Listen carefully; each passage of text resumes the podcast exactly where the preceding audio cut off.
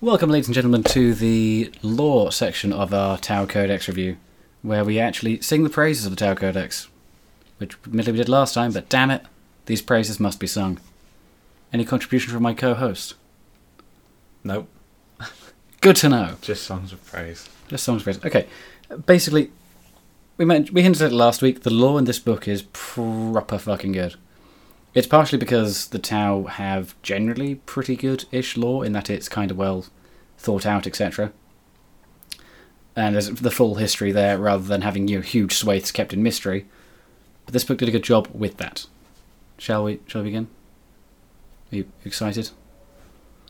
I have to be honest with you guys. I am a little bit ill. A little bit ill. I got a, like a sore throat. I'm enthused for the tower. My soul is screaming yes. Yeah, look, we, we've got we've got more enthusing and screaming yes for the news section at the end of this, which because I'm guessing you want to keep that format. Yep. Yeah. Keep keep the news at the end. Stick around for the news. We're hyped My first general comment for the law for the law. of the tower Yep. is that this is a piece of restoration art. You may Now- have to quantify that statement. I will not. I will not. That's all I'll say. All right then. I'll say. But back in the day when we started fi- first collecting Warhammer, Yep. the setting was grim, fucking dark. Yep. and eighth edition so far Yep.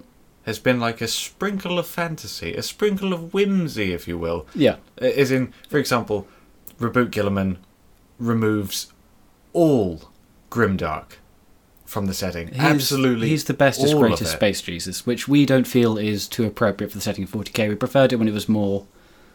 Well, you go back to when the, the Primarchs were originally around. Yep. You know, they all had flaws, they all fell out, they all did this, they all did Yeah. that. Reboot Gilliman is just Space Jesus. This is meant to be a review of the Tau Law No, no, Codex, no. and we have immediately turned into complaining about Reboot Gilliman. This, this may is- actually be a record for us. I don't think it is. Yeah. This, this is all important, though. Yep. because that is bad law. Yep. And that is bad new law which Yep. is coming to us. Yep. And the future is dark, but not in the right way. As in the way it looks at the minute, Yep. Reboot Gilliman Yep. is going to unite the world. Yep. Everyone Bit more will than that. sing Kumbaya holding onto each other's dicks. What a great time it'll be. I- but it won't be 40k. Well, you know, there, there's going to be some people opposed to the everyone standing their dicks in hand idea. there is. There The is. Tau. The Tau. The Tau. The bastion of hope. I am putting all of my spirit into the Tau. Because this Have you been taking law- prescription painkillers again? happen. Too many, some would say. Or not, Not enough. This law. this law is so fucking good, in my opinion. Yeah. And Like- let, let's just clarify before we begin Yeah. there are a lot of people that hate this law. I, I don't know if there's a lot who hate this law. It's just more that this law wasn't mentioned enough when the codex came out, and that everyone that there was the outrage that some things were changed or weren't changed, and the law got brushed over by a lot of people. However, there was hate for the law. There was hate for the law, There and was that hate it for the has. law because classically, when Tower first released, Yep. they were technically the good faction. They Yeah. were the faction that were singing Kumbaya, come join us, Dicks in hand. we will relieve you of the burden of the Imperium. Yeah. And a lot of people liked that because there was hope in the dark setting. Yep. It, And I'm not saying that there shouldn't be hope in the yeah. dark setting. Like it works because they're a small faction. They, if they were a huge faction that was just morally good, then I'd have a problem with it. yeah. As their small faction, it was fine. And now this book has made them far more grimdark. Less grimdark than Seventh did actually. Well, at least the Farsight Enclaves painting how the I- uh, painted the Yeah, we, we, ethereals, we but- will mention seventh edition Tower Law Yep. Briefly. because I feel that does that that is a great example because it will polarize you Yep. uh, from this book, Yeah. which is great. Okay. So, So, sorry, my, No, my no, leading your- statement. Your, your my leading, leading, statement. Your final part of the leading statement. Final part of the leading statement. Yeah. Is this book is fucking fantastic, in my opinion, because it is grimdark, Yeah. and it's grimdark in a way that, by the way, I used to collect dwarves for fantasy.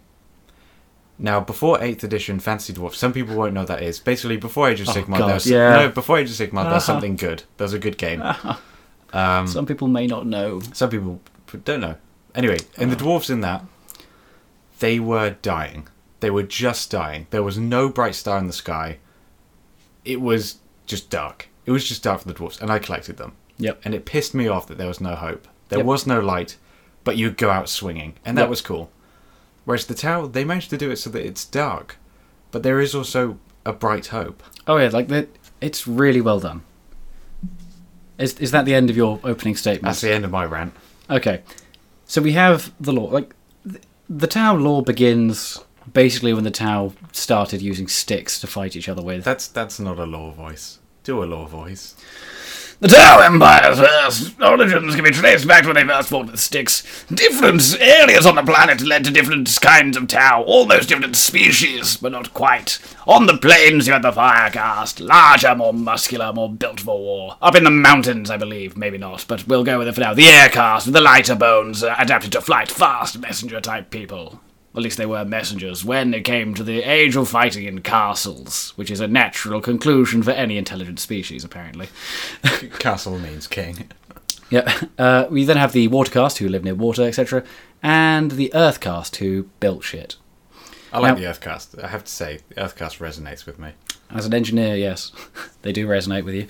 So basically, th- as I said, you may not be able to understand from the insaneness, but yeah, the Tau basically evolved into almost different species, but not quite, depending on which area they were, 'cause the Tau races are very, very adaptable. Like, they evolve very quickly. And this then led to massive amounts of infighting. Because the Tau, very, very intelligent, they advanced very quickly, quickly through technology, etc., and fought pretty much all the damn time. And it got to a ridiculous point where they have their huge fuck off castles at points, um, waging wars, having sieges, and it got to a stage where there's just huge amounts of uh, uh, combination of the, it wasn't quite overpopulation then, but there was huge amounts of disease, etc., happening. A lot of them being wiped out from warfare, and there was a real risk that the tower were going to be wiped out through their own sort of warlike tendencies, Dicking around. dicking Their around. dick waving contest almost cost them their lives. At which point the ethereals appeared out of nowhere, the fifth cast. They literally appeared from the sky, and I think it was a war between two factions, two major factions. Um, one ethereal went to one, one ethereal went to another, and they pretty much just turned up at the gates and said, "Open the doors." And the guys just couldn't help it and just let them, and they walked in. They went and spoke to the leaders and went, "Look, change the way They you're felt doing this." Compelled. They felt compelled to. Now, It's the purpose that binds them. To- Vis-a-vis. vis-a-vis. To break down a bit of that before before we and basically from there they then managed to unify that bit and then sort of spread out and unify the planet over time, bringing them not under the rule of the ethereals but under the rather Guiding light. guiding light of the ethereals the watchful gaze. because the Tau community, not the Tau community, the Tau as a species believe that they are all completely equal. That it, that's the so no one will say that you know an ethereal is more important than them. It's just an ethereal has a lot more sway than them. yes. which is nice. Um, now, there's a few theories as to what why, uh, where the ethereals came from. Communism. The pure communism. Communism manifested in the warp, It birthed them. and it birthed them. No, um, basically, there was actually some very heavy-handed hints given out when the book, I think it was Xen- uh, Xenos Biologies, came out in the early 2000s, Yep. which basically spoke about different Xenos races, and uh, it was uh, like an inquisitorial look at them, as in it was the Inquisition, like their analysis of this, that, the other. and it was heavily implied that in a bit basically the tower in a moment will explain how they went to space spoiler they went to space What? they basically found on their moon a bunch of uh, ships from another species which they then used to develop most of their engines now it's theorized that a species deliberately left that there to help uplift them um, heavily implied to be the eldar uh, who al- also heavily implied to have created the ethereals now i don't know if this law has really been touched since but that's how it was I would like to raise a red flag. Which is I'm not keen on this law why not? because it robs the Tau of their ingenuity. It does rob them of their No. own sheer badassery. Going going back on them yep, a second. yep, I loved it when the Imperium left the Tau. Yep. Because the Tau world was cut off by warp storms. Yeah. Because the Imperium was watching yeah. They, them. they did find them and go. They're a bit warlike, but they mean nothing for now. We'll wipe them out at some point, but they're not important just yet. Yeah, and I believe it was a warp storm for like 5,000 years, I want to say. And For it- some time. It cleared, Yep, and at which point the Tau were this spacefaring, uh, ingenious species, yep, united uh, and fully functioning society, yeah. which I thought was awesome.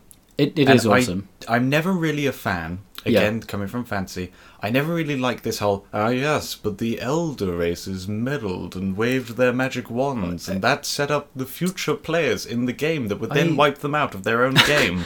I usually agree. Fuck off. I usually agree, but at this point, it's fairly hard and fast fact that the Tau found ships on their moon.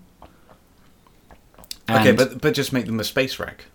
Yeah. Just make it something uh, they found in space with their own ships. non-deliberate. Yeah. Because come on, the Eldar. There's no way the Eldar would just give their their ships to someone. Oh yeah, no, I know the Because Eldar. the, would. the Eldar are meant to be pompous, prideful assholes. On the other hand, if there's some who are desperate to try and fight chaos, the Tau are a pretty good option because the Tau, fun fact for you all, they don't actually have much of a presence in the warp. Like they, their souls just don't really matter, which becomes a lot more important in more recent lore, which is fucking awesome and metal as fuck. We'll get there. I will be twanging a guitar like fucking crazy. Yep. And so you, there's the argument why the Eldar would actually want the Tau to be uplifted. And to finish off the bit about the xenobiology book, they basically xenob but how is it pronounced? Fuck it. There was a race of spiders, which is actually meant to be fairly huge, but has never really been addressed since. Which was kind of a hive mind, but was basically led by a bunch of drones, and then there was queens who governed them. And they mentioned that a queen had gone missing, and the empire was kind of going crazy and starting to lash out and then shortly after the ethereals appeared. And the queens controlled uh, the rest of the drones through forms of mind control. Then the ethereals turn up with not proven mind control, but just an extreme amount of Persuasive language. persuasive ability with other Tau. Maybe they're really good erotic dancers. It's a possibility. We're ju- just throwing ideas out there. I mean, you have to do a lot of erotic dancing to take over a planet. Trust me. It's- Trust me. I'm getting there, but uh, one pub at a time. Matthew McConaughey is our emissary for that. and if he can't do it, well, we're all fucked. Yep. Go on, Matthew. Okay, so when they unified the Tau, the technological breakthroughs they were experiencing pretty fucking quickly, considering, just accelerated stupidly quickly all of a sudden. Um, and it got to the point where overcrowding became a huge problem because, you know, healthcare suddenly became amazing, all kinds of stuff became amazing. So the Ethereals then went, basically went, look, to the stars. Let's go. Spread, pretty much, let's go spread the greater good. Greater good? The Brado Code. greater good and be badass. Now, in that process, like, we're not even in space yet. The Tau Law is in depth and it's awesome. Before going to Oh. space, Sorry. go on. I would just like to say all other codices look at this. Yes. Death God! Death God! it's not about all Matarian. Mortarian, as some say. As in, imagine if the whole Tau Codex was just about Onvar. Or however you say his name. Space Pope. On the- Space Pope. Yeah. It'd be bloody shite. He turns up in various places, but. In he- purposeful ways. In other purposeful than ways. Onvar designed every chair in the galaxy. also, the Why? chairs don't work in the Death Guard Codex, which is hilarious. Yeah, the one thing that he made is fucking. Well, it's great, but it's also. not that good at its own. Well, it should be better, basically. Yeah. Uh, Anyway, It's flawed, yeah. Tau Codex, continuing. notwithstanding. Yeah. Basically, the ethereals took the already fairly different, not species, but different sort of types of Tau. Factional, factionalized. Uh, he, he then made them into the caste system and went, look, there's the fire caste, which the people who come from the plains, they are our warriors. We have the water caste, they are negotiators and like, did I say dealers? Not quite. Uh, negotiators, traders, etc. The earth caste, who are the engineers, and the air caste, who I think were messengers, but then when they went to space, they became all the pilots in their spaceships. Quite a serious fucking upgrade, I'd say. Quite, yeah, I would be so fucking happy if you could have been This this is a message for that other space city. Oh great. Now take this massive bomber and blow some shit. Fuck yeah! Smoke on this big one. That is that is what I would say were I a bomber pilot about a bomber city. Moving on. Now the, the fire warriors got a little bit unruly because the fire the fire cast became a bit unruly because they were used to warfare. That's what they were good at, and they started looking at the rest of the tower going, "These weak bastards. Why are we serving them?" Kind of. Not so much the ethereals, but everyone else. And so the ethereals formed the Code of Fire, which is basically what all Tau warfare is based on, like this code of honor, etc., which was based on the addition, uh, the traditional um, Firecast people's traditions to try and keep them in line. There were two main schools of thought. Yeah, we we- we're not get, we have not got to space yet, but this is important. This is all the fucking groundwork we'll ever need. yeah, like- There's, there was two main schools of thought, Montcart and Kuyon, which are based off of two different hunting practices in the ta- with the Tau. Montcar being the swift strike, where you just basically turn up rapidly and kill the thing quickly, and Kuyon, which is you are the patient hunter, gets the prey. You sort of set traps, etc., let them come to you, or just spend ages slowly tracking them and wearing them down. and wearing them down. Um, I think. Do we mention Pure Tide now? No, we'll mention Pure Tide a bit later. Let, let's get into space. Let's get into space. So they begin th- what is known as the, now the first sphere expansion. Because when the Tau expand, they expand in spheres into space around them. Now, my notes are quite small here, so I have to, have to lean in and try and. Oh, good God. I don't know why. I wrote Oh, I that. see. Sorry. That- Like I, I had to make. I've made spider diagrams for all of this, and some of it started overlapping because I was running out of space. Okay. It's basically you know in those TV shows where they come in Ah. and there's all the bits of paper like taped up around the room and there's the red string between them all and they say what does it all mean? it took the directors five years to work out. It was Pretty just much. all about Warhammer. Yeah, that's that's exactly what this is. Okay, so they started uh, expanding, and started. Um, what does even that even say? Oh yeah, sorry. They started expanding, started inducting other worlds into their sort of fold. So, starting to gently, gently bring, bring them over to their side, and the way they do this is usually with the watercast. Watercast go out and then start negotiating, etc. And then basically go, hey, look, the tower are like really cool, and they'd slowly bring them on board. Well, that is actually important because basically think that they're appealing to Imperial worlds where Yeah. life is shite. Yeah. Life is shite on an Imperial world. You are a dog. You know, you work like a slave. Yep. You have no money. You have no life. Yep. You know, everything is cold, cruel steel. Yep. or you know agri work hard back-breaking labor Yep. the tau offer technology Yeah. they offer a future they Yep. offer unity they offer purpose for you as opposed to just being a cog in an, an impossible to imagine Yeah. mechanism this huge impersonal machine that is basically built to s- make you suffer. The Tau offer friendly Purpose. experience, yeah, so i, I mean just saying Yep. i would gladly walk into that fold yeah, and right, and worlds do like this comes up a bit later, but worlds definitely do.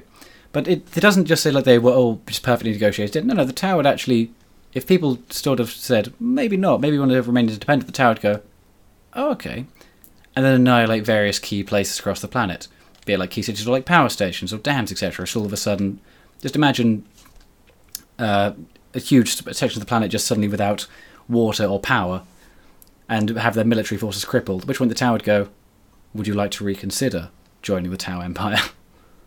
yeah Which is awesome. again this is something that people resisted Yep. people didn't like it the tau were being forceful Yep. However, you do have to remember that the Imperial worlds are also dogmatic and religious. This wasn't really imperial at this stage. They haven't really but, got but to imperial. even even like feral worlds, Yeah. feral worlds that you know they'll be dogmatic. They'll ha- they- some of them even have AI masters. Yeah. You know, There's also numerous alien worlds, etc. Like, alien but worlds. Yeah, th- There's pl- plenty of these worlds. A wouldn't want to join the Tau Empire, and the Tau Empire, they kind of see it as their divine destiny to expand out across the stars and bring unity to the galaxy. And they will bring that unity, but by God, don't get in their way. Which is great shit. They basically managed to get eight systems in this first sphere of expansion. And what they do is they spend ages, every time they expand, they spend ages gathering up all the resources to build all the ships they need to expand out and all the fuel. Then they expand out and basically go, holy shit, we need to rebuild. We need to build everything, then build up resources again. They managed to get eight systems, including uh, Tau itself, the original planet they were on. While doing so, they also bumped into the orcs for the first time. orcs. I believe they are made for fighting and winning. Some Now- would say yes. Others, yes. Now, originally, the Tau never gave up the idea that they could convert everyone. Whereas in this book, they said the orcs were the first race they said were unsavable. Which Which- is just awesome. I love it's that. awesome, it's correct. Also, I love that. there's a point where no matter how idealistic you are, you have to accept the fact the orcs aren't going to join in because, like, yeah, they sent a bunch of watercast um, people to go negotiate, and the orcs just sent their heads back, laughing. Not Quite, their heads, quite but- the animatronics. yeah, animatronics. I love Yeah. that because the orcs are made for war. They are bred for war. They live for war. Yeah. That is all they have. There's is no way they war. could. Yeah, and th- this is like one of the most iconic things for the Tau is their war with orcs, and it is an awesome war because the, the orcs turn up at numerous times throughout the history. It's just a fantastic image as well. They both quite like desert planets. It's great shit. Um, and that's where they, they've developed a policy with the orcs of either kill them or isolate them, where you have to either try and wipe them all out, which doesn't work, or build an isolation zone of a few like sectors wide, just and hope and stay quiet and hope they don't wander over. Neither one always works. And he goes out of his way to say, yeah, neither one's foolproof. And you're like, good. Good. It's also when they found the Kroot.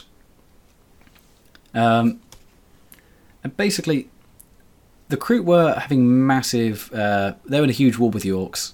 And the Tower themselves were having problems because they, yeah, they're expanding from one planet, taking quite a lot. They haven't got enough ground force, so they needed something else to try and boister, Boister. boister their own forces. Bolster.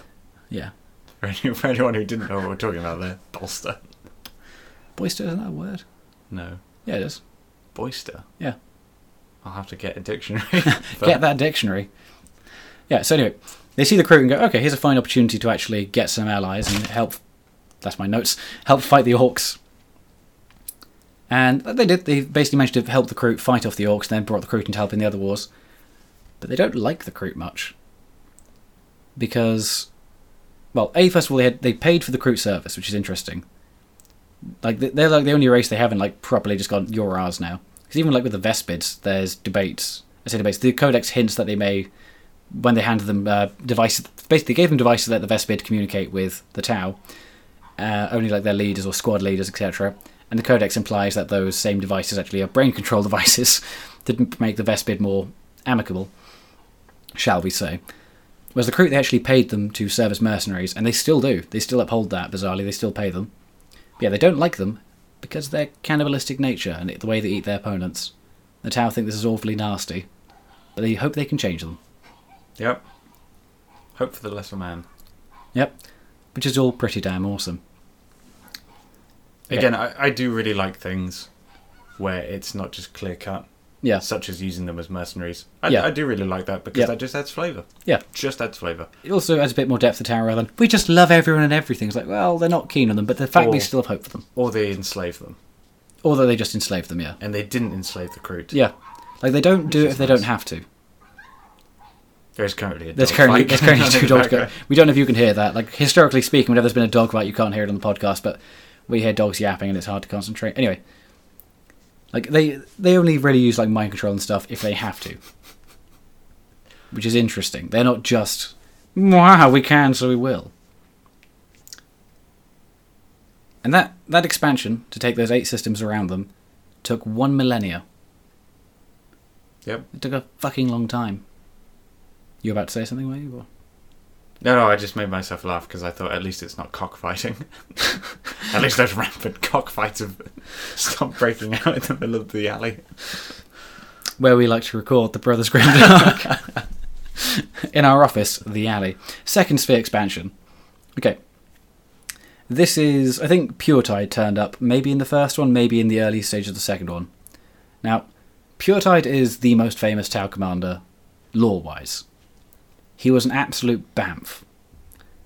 In that, we mentioned earlier Montkai and Kuyon as the two schools of thought when it came to based on hunting, then it became the military doctrine. Basically, do you study Monte Carlo and study Kuyon as the two schools of thought as to how warfare should be waged? Pure Tide was the only person who managed to go, why not both? A revolutionary thought. But somehow he did it. And he was such a fucking awesome commander, and so good at fighting wars with the orcs, etc., that the Tau actually have statues of him about the place now and again. Which, considering this is a society which just celebrates Unity. unity and, And not- community and not, the, the individual. Oh god, we are becoming Tao. Um, it, the, the codex points out this is incredible that it happens. You go, yeah, that is incredible. That's a really cool way of highlighting how mu- awesome this guy is without just going, he shot, he blew them up, he detonated things. It, it also uh, Yep.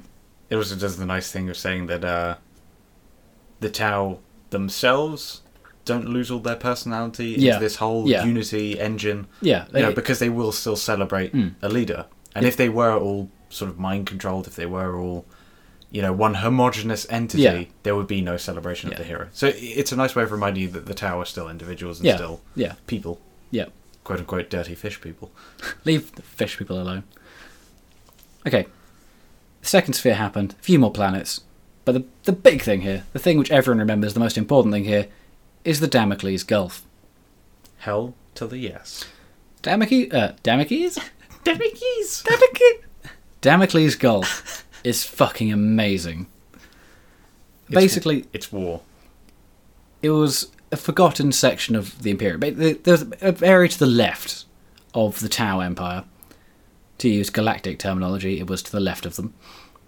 Which Is was that port? I want to say port. Fuck it, doesn't matter. to the left of them. Basically, an area which had- Starboard. there was no, no, no, there was nothing. There's just a huge gulf, hence the name. And they sort of crossed that, A lack of planets, lack Yeah. of asteroids, lack of almost anything. and only uh, with an upgrade to engines, etc., could they actually make it across the gulf, which they then do. And they obviously didn't expand out immediately with the entire. That's an expand everywhere force. They sent out a few diplomats and spies, etc., to find out what was there. And it was a few like alien worlds and quite a lot of imperial worlds. Some of which were part of the Imperium, a lot of them weren't. It was a, a lot of them were just forgotten about.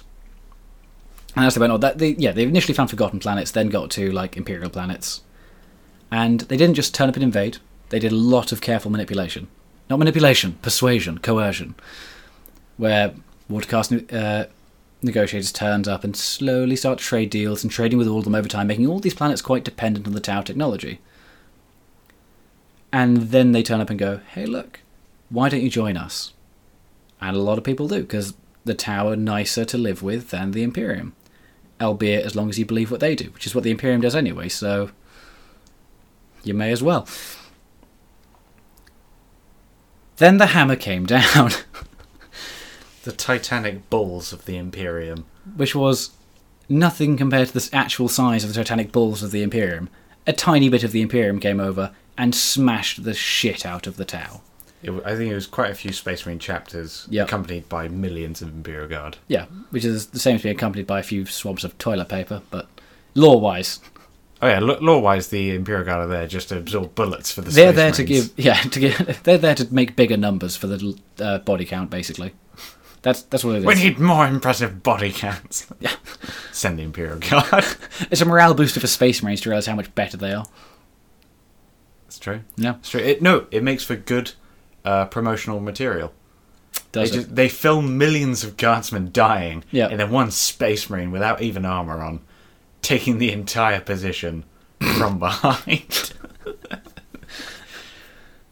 Right. That's why I got banned from the, the local gaming store. I My can fan see why. films were too graphic. Not to mention the fact you modelled every space marine completely naked and turgid.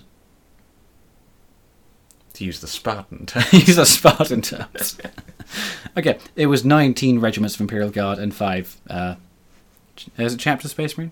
Yeah. Companies, sorry. Companies. Five companies. Oh, that five companies? Yep. That's nothing. Yep. What? I told you. I thought the damn. I thought it was massive. I thought it was way more than. I thought it was several thousand space marines. No. It was a few hundred. I, I, I will check it. I will check the com- I will check and see how many companies it was. Okay, well that's just insulting. if Also, it's it only- wouldn't be the entire might of the tower. Let's be fair here. Let's be fair. Yeah, Uh, not the entire might of the tower. It would only be yeah, five precision, five provisional companies of Space Marines made up from a dozen chapters. Wow. Okay. Yeah. So 500 Space Marines and maybe a million Guardsmen. I don't know. Who How, really I don't cares? know how many's in your regiment. I don't give a. Yeah, no one does. No. Um, so they turned up. A hammer came down, and the tower were unprepared. Most of their forces were the other side of the gulf as well. You have to remember this. There was only a section of the third sphere expansion was across this gulf. Second sphere. Second sphere. Yeah. Yeah. And the Imperium bitch slapped them back across the Gulf. They just went, nope, pushed them back, pushed them back, pushed them, back, pushed them back off all the worlds, pushed them back across the Gulf, follows them across the Gulf because the Imperium of Man was upset. And yeah, pushed them back across Tower Worlds to Dalith, which is one of the major septs. Like all the like faction bonuses in the Tau book are from the first eight systems they got in the first sphere.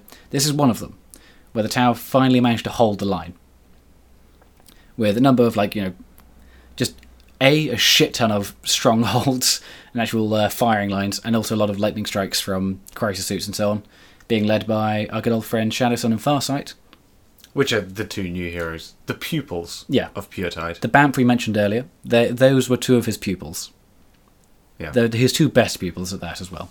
Now, I will make a brief interjection. I love that law, Yep. and a lot of people hate this type of law because people hate seeing their faction lose in any format. Yeah. Like, we lost one battle, well, fuck it, we're now pieces of shit that rub turd up our asses.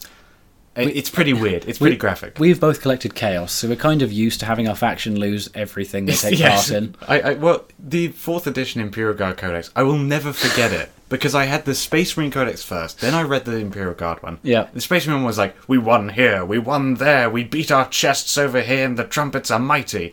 Fourth edition Imperial Guard. Well, we died, we died, we held up. The enemy so long with our dead bodies that, the, Space, Marines turned up.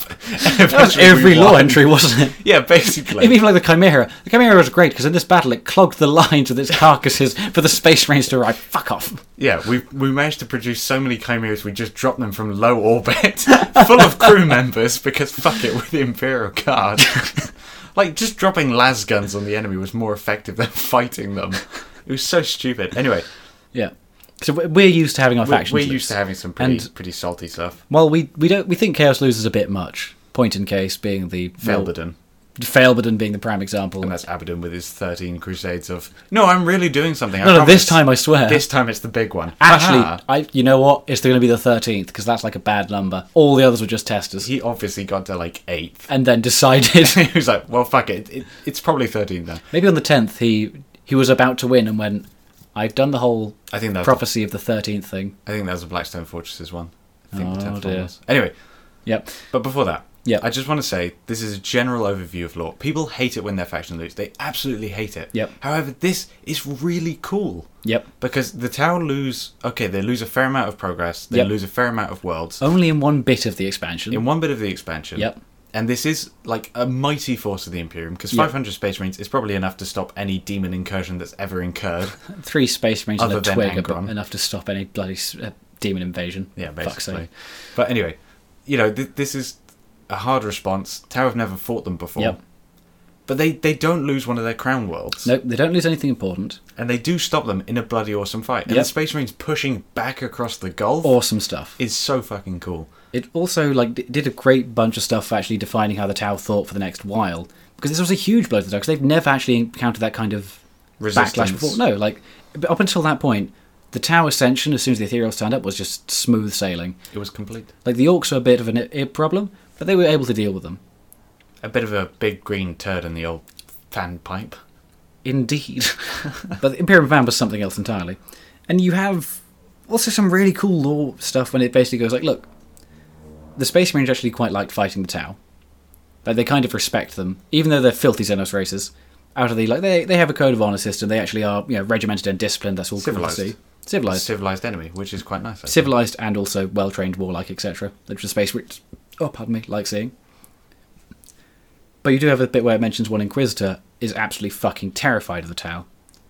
Not so much because of their advanced technological nature, which he is scared They're of. superior technologies. They're stronger technologies. Stronger technologies. He's more afraid of their wide usage of AI because their hopeful uh, empire building, etc., is very reminiscent of uh, mankind before the fall into the Age of Strife. Do you mean the Age of Darkness or the Age of Strife? Uh, which one was the AI one? I think the Age of Darkness is the AI. Okay, in that Well, case, basically, AI would rise against the humans and caused massive problems. Mars Yep. was mostly destroyed by AI. Yep. May still have some crazy eye stuff going on under the surface, which is awesome. I mean, Mar- Mars is meant to be an absolute chaos. I mean, we'll do that another day. Yeah, Mars is awesome. It's Uh, cool stuff. Cool but stuff. yeah, so th- having Inquisitor be afraid of them for that reason is inventive as shit. Because It's really cool. It, it Yeah. is- it is knowing full well what the Tower are about. Yep. And then saying, okay, what would the Imperium do Yeah. about- Now, th- I want to say that is because that's really important. Yep. This is- I don't think this is a piece of new law, by the way. I don't think this is the new codex. Hmm. I think this is well established. yep, I really love that bit of law because in modern law, yep, we get a lot of it's a corn army what are they doing well they're securing the water supplies for for corn and corn really likes water supplies and the, the imperium doesn't doesn't really like corn now they're fighting you Yeah. know, it, it's like there's no interaction between the two cool factions Yeah. like for example when Mortarion fought Reboot Yep. how did Reboot defeat Mortarion he just he beat had him stronger tactics. he just beat him He just beat him with his soldiers. Yeah. That's no understanding of either side. That's Yeah. just there's a war. Yeah. Whereas Tao, it's it's actually thoughtful. yeah, the- which I really love. The Inquisition got that.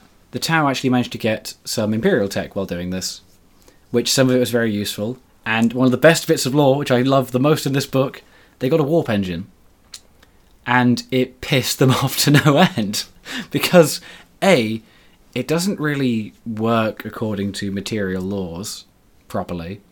And B, all the people they captured, sorry, found and spoke with at length Astropaths and things Yeah. like that. they got infuriated because they weren't looking at it in a scientific manner. They had these strange rituals and lit candles when discussing it. And they couldn't explain why it worked or how it worked. They didn't fucking know. They were idiots maintaining this technology they didn't understand. And the Tower got very pissed off about this. Like, yes. It's awesome. That's brilliant. It's really awesome. Yeah. Because that perfectly captures both parties again, interacting in a way other than they shot each other. Yeah. God, I love that bit. It's fucking good. It's fucking good. Um, So after- second sphere. Second sphere has been blunted, and not in the good way. it's not. It's not quite done yet. It's not quite done yet. No, no, no. Because after that, the, the Malays struck the Tau. Actually, it didn't. The Malays was after the third sphere, but damn it, they were a bit sad anyway. So Farsight. They had a bit of a job for Farsight in that a massive fuck off orc horde turned up again and was causing a shit ton of problems. Um, oh no, sorry, that was that's Shadow Sun. Ignore that. But Farsight. They basically wanted him to go back, go across the Gulf and scout it out and try and reclaim bits of it if he could. That's what they wanted him to do. So they give him a little, you know, I say little, fairly large force. He's like the m- most, he's the biggest hero the town have right now. He's the most recognizable commander. He's the, one of their best. And they send him across the Gulf. And it wasn't a war against the orcs.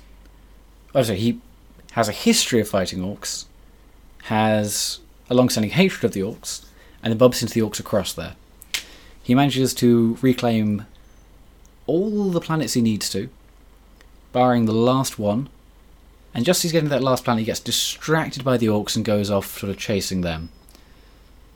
Despite the ethereals trying to contact him and asking him to come back, he just sort of drifts further and further away the whole time, till their last contact with him was when he got into a fight on a planet, which was not previously Imperium or anything. Or it wasn't even against the orcs. The orcs weren't on this planet. Oh, no, sorry, he chased the orcs there, and the orcs managed to escape from this planet before the Tau got to them because they fought a mysterious foe, which pretty much nothing is known about what they fought against, but what we do know is that all the ethereals died when this happened. And the orcs escaped before the Tau could find them. And that's how the Tau Empire lost contact with Commander Farsight. And then later they sent sort of probes across the Gulf again and found that he had actually set up his own enclaves out there, much to their disappointment and sadness. Now, to briefly mention Seventh, like in this book, they sort of set it up to go, it's heavily implied he killed them. And heavily implied he went his own way, and he's not quite following the greater good exactly as the ethereals prescribe it. In Seventh, there was the Farsight Enclave's Codex, which basically painted the Tower Ethereals as a bunch of moustache twirling villains to the point where Pure Tide, the super awesome dude we mentioned earlier, he became a bit of a hermit in his later life and spent the entire time sort of trying to teach his combat styles and philosophy to his students. And there's a thing in the Tau Codex called the like Pure Tide Engram chip, where basically they tried to download his brain into an AI, and they sort of plugged a chip into his brain to slowly learn it, so that this AI could then teach future students. All fine and dandy. Then on the Farsight Enclave's Codex, they went, no.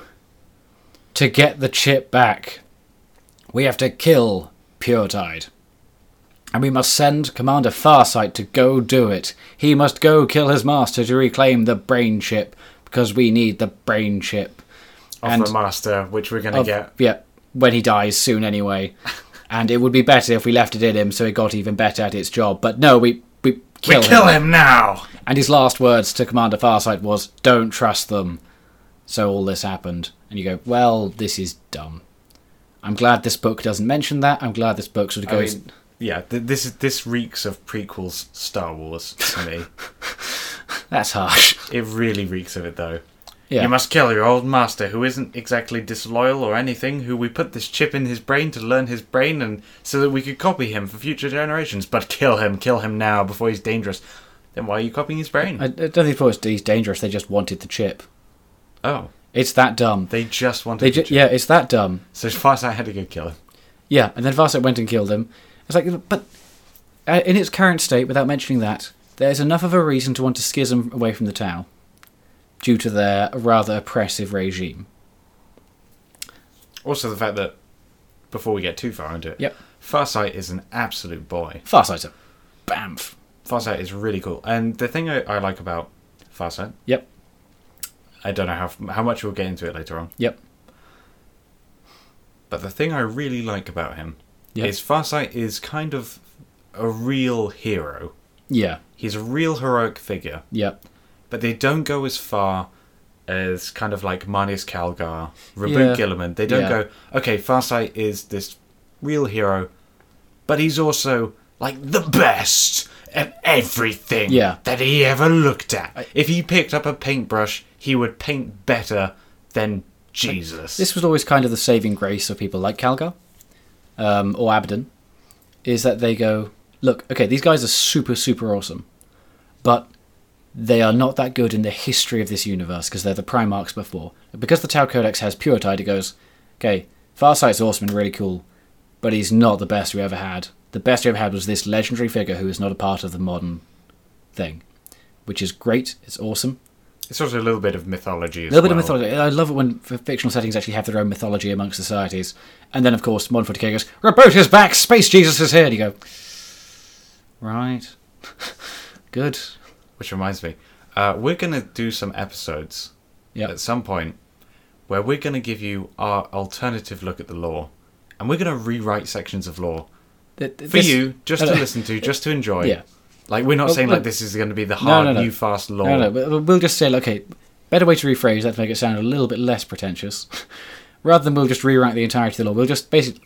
no no, th- be- there's bits of the law which are bad and there's Yeah. bits which we could improve well, Basically, you could just tweak it a little bit to go, look, here's how you make it a bit more grimdark, here's a bit more in keeping with how 40k used to work. Because that's a lot of what our complaints are when it comes to modern 40k's law, other than this book, say, is that modern 40k doesn't quite line up with the old law, which is particularly chaos. That's a big. and it would- i don't know i think there's a lot of loopholes that they don't even see and i don't Yeah. care if it comes across as pretentious i don't give a fuck i'm going to rewrite bits spoiler it's going to be the pu- contentious For the purpose of your headcanon. With that out of the way, let's keep discussing the Tau stuff. um, that's the second sphere done. Yep. And Far- Farsight has left. Farsight's he's made left. his own enclave. Yep. Pure Tide is undisclosed. Pure, Pure Tide has died, I believe, at this point. He's dead. O- Onvar, the space pope, was not quite the space pope at this point, but he was very, very influential. It, going into the third sphere is when he became space pope. Okay. Now, at the start of the third sphere, that's when the huge fuck off wire turns up. And Shadow Sun is unfrozen. Now, Shadow Sun was mentioned to have aided in the Damocles Gulf. I'm guessing that both, at, at that time, I'm guessing Pure Tide was alive, and Shadow Sun and Farsight were his pupils. At some point, Pure Tide dies, then Farsight is sent away, and a number of Pure Tide's pupils were frozen to basically be used at a later stage if the Tower Empire was under, ever under grave threat, Shadow Sun being one of them. This was grave threat, Shadow Sun unfrozen. And she basically systematically dismantled the Orc War. Oh, pardon me. Oh, that was a horrific burp. Uh, I'm sorry. Basic, basically, huge, multiple systems. I think it's like 12 or so sectors, 12 systems, which had orc incursions everywhere. And she was basically able to just turn up, el- eliminate key points, and tr- bring in infighting and just dismantle it as she goes. Great stuff. Fantastic. All- New hero for the Tower Empire, which they were in need of. The Tower propaganda, the Tower news machine, needed a new hero, and they found one. Now, once they cleared off the orc threat, they were ready for the next sphere of expansion. They had the resources gathered, they had new engines, which are faster. They developed stasis chambers so that the crew wouldn't age and die while flying across space. And this was the biggest armada they had yet. So they cross the Gulf again. they expand everywhere else as well, but they go across the Gulf again because the revenge. the Tau. Like, th- they will be theirs. they will have it. Now, they had already softened up multiple worlds with the Watercast yet again. Um, some of which were Imperium, and they had reports that the Imperium was busy. That's part of the reason why they did this. The Imperium was busy with other matters, and they knew the hammer wouldn't be able to come down as hard as it did last time. Chiefly Armageddon. Chiefly Armageddon. The Arma- Third War for Armageddon. Turns out Armageddon's quite important. Because uh, when the Imperium do muster a resistance to this third sphere expansion in the Damocles Gulf, Spoiler. spoiler, uh, a lot of the reinforcements were actually drawn away to fight at Armageddon. Awesome stuff. Yeah. Armageddon.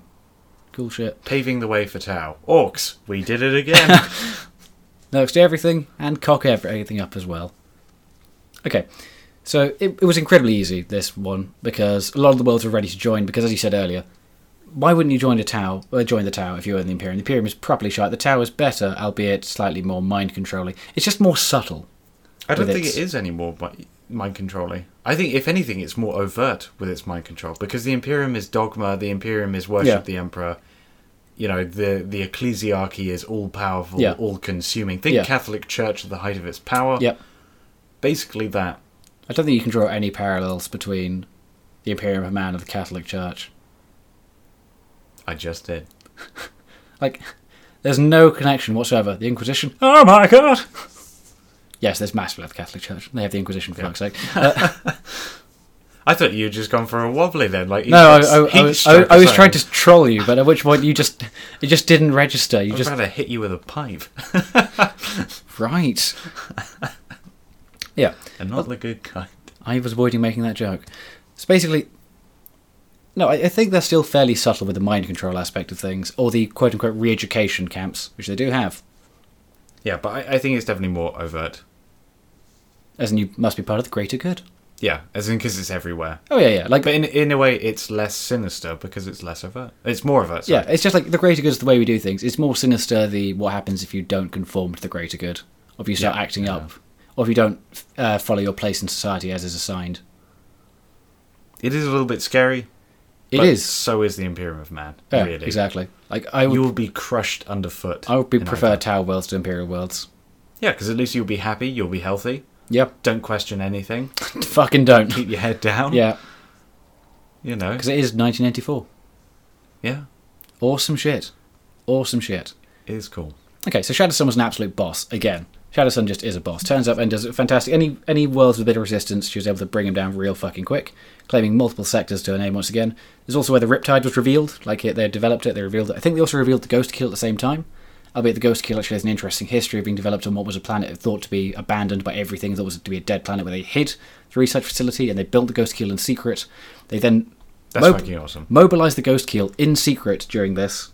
I, I I think it was secret in this one to begin with, and then they unveiled it proper Unveiled. as a propaganda. Oh no, I think that was in the second one. It may have been in the second one or the start of this one. Either way, towards the end of this one, they revealed it as a new thing to go. Look at our brand new technology as propaganda. Sorry, morale boosting stuff for the common man in the Tower Empire to go. Look how fucking amazing we are, and it worked. Awesome Ghost, shit. Ghost Kill is definitely a sexy thing to sell the Empire on. Yeah. Other thing. Yep. Just like to slip in here. Yep. Uh, everyone talks about 40k, how it's a, a male-dominated hobby and model line, Wait, it- all that stuff. It, it is Shadow Sun. Shadow Sun. Shadow Sun's a lady. Shadow Sun is a lady. She's a lady. Whoa, whoa, whoa. She's a lady. Yep. And she rocks the entire galaxy. Yeah. So, Like Just the, putting the, it out there. The Tau, Just equal putting it opportunities out employers. yeah, there you go. Yeah. And it isn't So- Star Wars Episode 8 where she doesn't reveal the plan, which ends up fucking everything.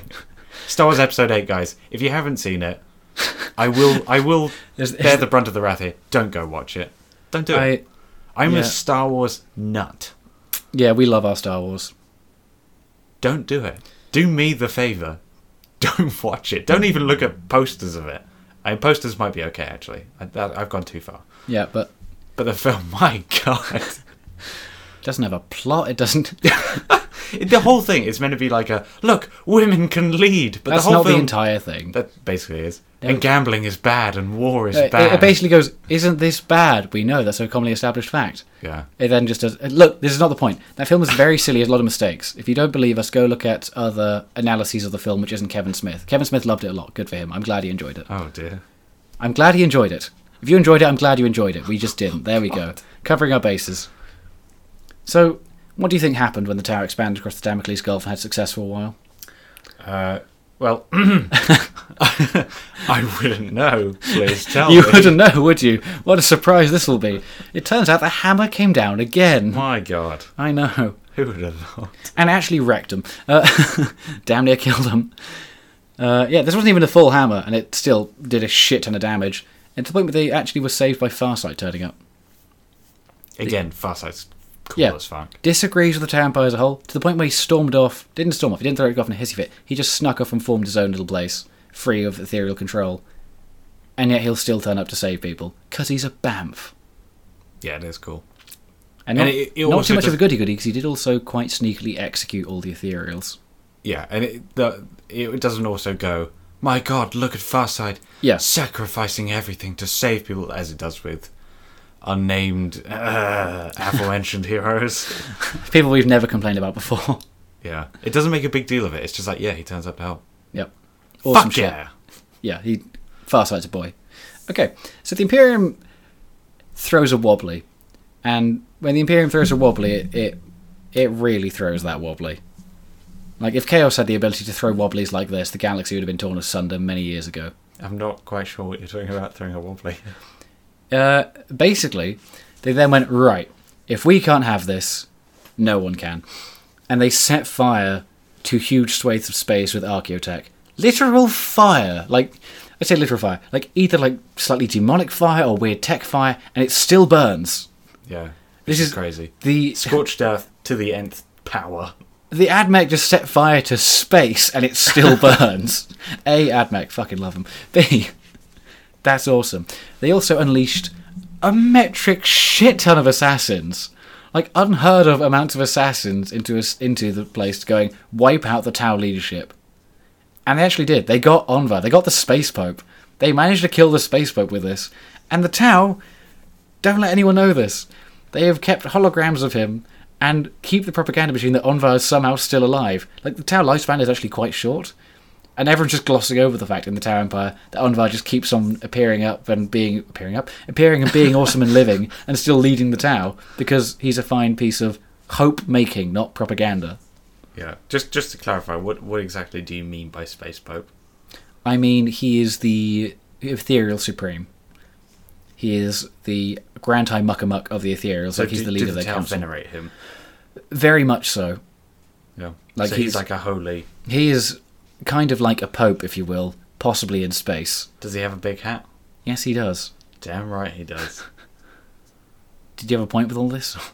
no, I just thought we'd talk about that for a little bit. he has a hat. He's a pope. Well, just because just because we keep saying space pope, yeah, Uh, people we'll, might we'll quantify not the quite claim know of him what being we're a talking space pope in that he is very much a pope for the Tao people in space. about. Yeah, I do But also he- like he's like the pope of Catholicism, not Catholicism, communism. Sorry, he's like the pope of communism. There you go. we're in making space. a lot of enemies across the world here. Yeah, you even lashed out at Star Wars. That was a bad move. I don't know. Eighth, I think, is a pretty safe bet. They beat you to death this book. But with, with the Space Pope, I do also quite like the Space Pope because he breaks away again from the whole Tau. Everyone is equal because he very clearly isn't. oh yeah, I mean the official line is clearly everyone is equal, but Yeah, They're not. They're very much not, which is wonderful. which is a nice piece. And again, it doesn't smack you around the head with it. Going, he's like the supreme leader of everything. He controls everything. It just goes, no, no, no. It just subtly says these things, which is amazing. Or if this was modern law, Yep. it would be he has cameras in everyone's house which he watches. How unrealistic would that be, having cameras in everyone's house? I know, but that's that's like modern law, isn't I'm it? saying we have cameras in every house nowadays, but this is not me tinfoil hatting. I'm talking about. I'm talking about phones. I'm just. I'm not saying everyone's watching cameras. I'm just saying there's cameras in every house. God damn it. Look, don't trust anyone. No. Big media's out to get you. I'm. I'm just they're saying. oh, collecting our data. They're collecting our lives. I'm just saying the idea of having cameras in every house is not that unrealistic. Oh dear. Like, okay, how many? How many? And, and all television screens are receivers as well, no, I like, well, no, no. because a speaker is essentially a microphone if you do it in reverse. No. I'm just stating a fact. People carry microphones on at all times. Why, yeah. The way you said it, there was No, absolutely no, the way I, s- the way I well, said there are it, cameras everywhere. I know. I only realised once I said it just how tinfoil hat I sounded. Oh dear. Oh.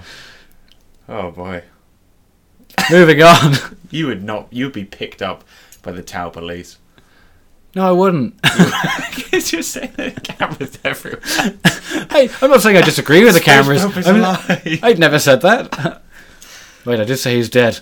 Oh no. Oh, no. That was on camera as well. No, it wasn't. It's on microphone, don't get me wrong, it's recorded. right, the fourth sphere. This is where the malaise happened. This is where the tower got proper sad. Because they were also having fairly large problems in that they had nowhere left to expand to, really. because of the fire. There was the fire on one side. Fire. There was Necrons somewhere else. There were Tyranids elsewhere. There were Orcs at another point. There was nowhere left for them to expand to.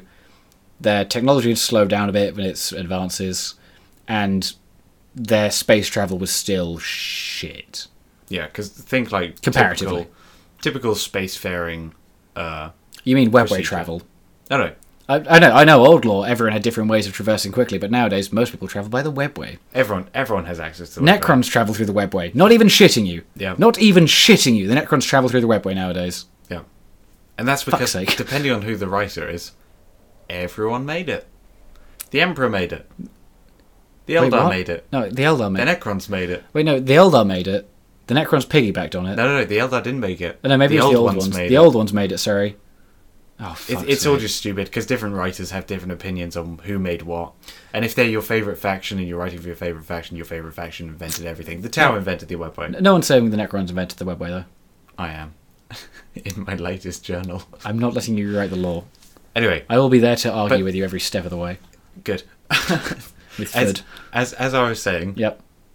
Tau had just had very conventional space travel in that they freeze everyone, Yep. then the ships just travel at high speeds High speed in for one like direction.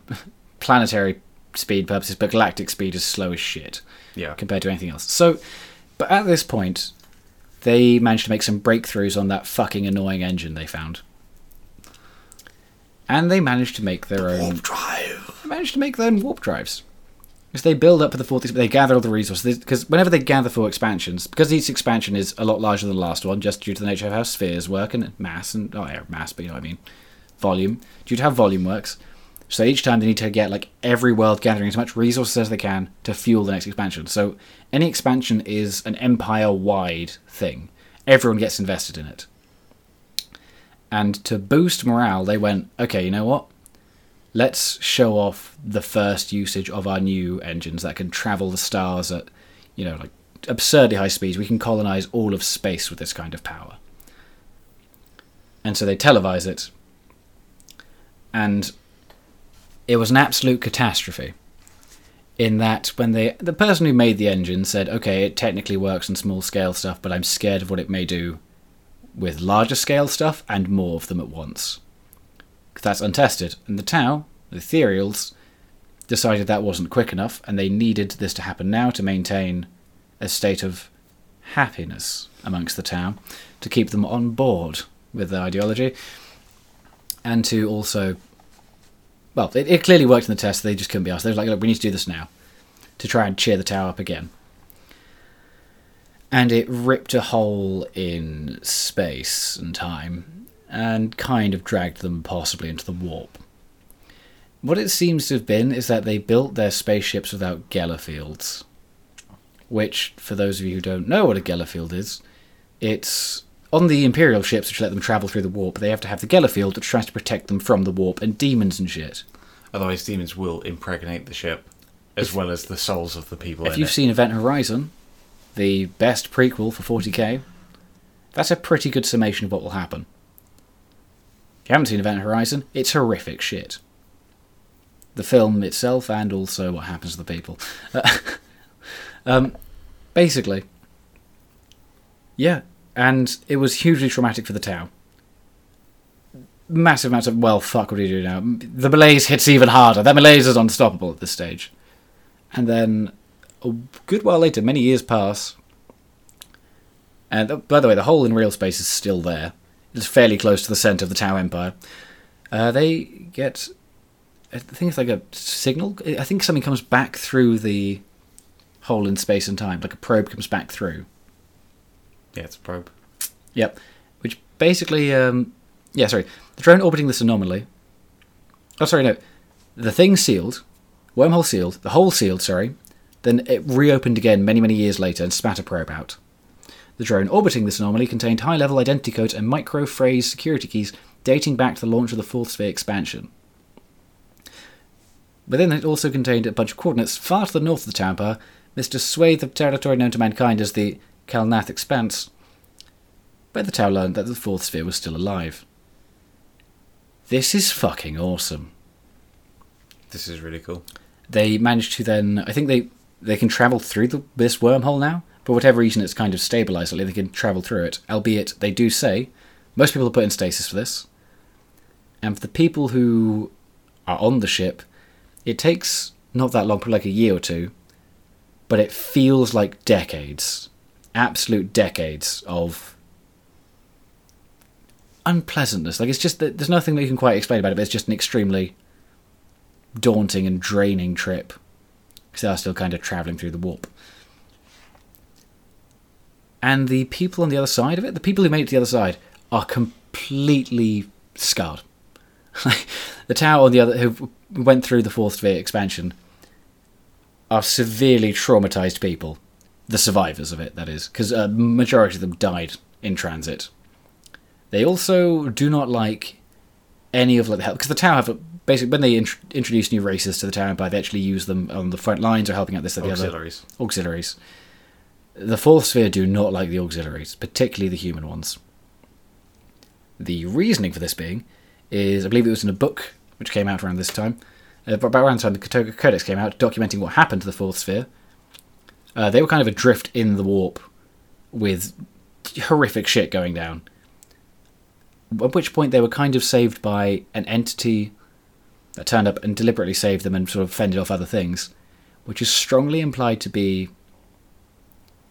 The metaphysical embodiment. of the greater good. This is awesome for so many fucking reasons. Okay, how the warp and how warp uh, the warp and how how the warp and gods work. The warp and the warp. how the warp and gods work is the warp is kind of a reflection of emotion. That's the best way to do it. Emotion or feelings or th- that kind of thing. This is how the chaos gods came about. The easiest examples being Korn, for example, with just hatred and bloodlust. Or Slanesh. Or Slanesh. That was the next one I was going Pride. to go to. Pride, envy, perfectionism, sex, excess.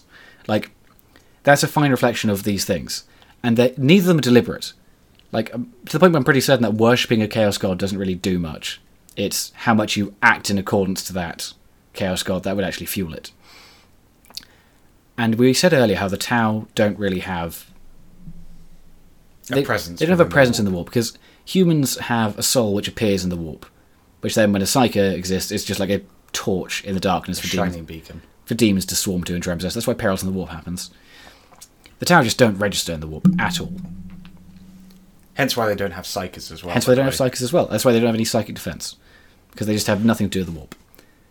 This is also means that while them believing in the greater good doesn't do anything, their human auxiliaries does because mankind, like okay, Gork and Mork exist as gods within the warp. Like the two moons that are possibly Gork and Mork Gorka Morka. are fairly small compared to the Chaos Gods. They're tiny compared to the Chaos Gods. Still existent. Still existent, despite the fact there's probably more orcs than people. I would, at a guess, say there's more orcs than people. Is there more orcs than people? Yeah. Yeah, I was gonna say there, there must be. Yeah, like orcs in the galaxy. yeah, but it's just because mankind, our souls, for whatever reason, we just resonate with the warp so damn much. Like our emotions fuel it so damn much. Well, going back to when the old ones were in existence and Yeah. why they created the humans, going all the way back in that All the lore, way back. is that the uh, the humans were meant to be uh, psychers. Yep. And so are the orcs, so are the Eldar. Yep. And that's why the Eldar had gods, orcs had gods, we have gods. Yep. One of them is now missing their gods. Not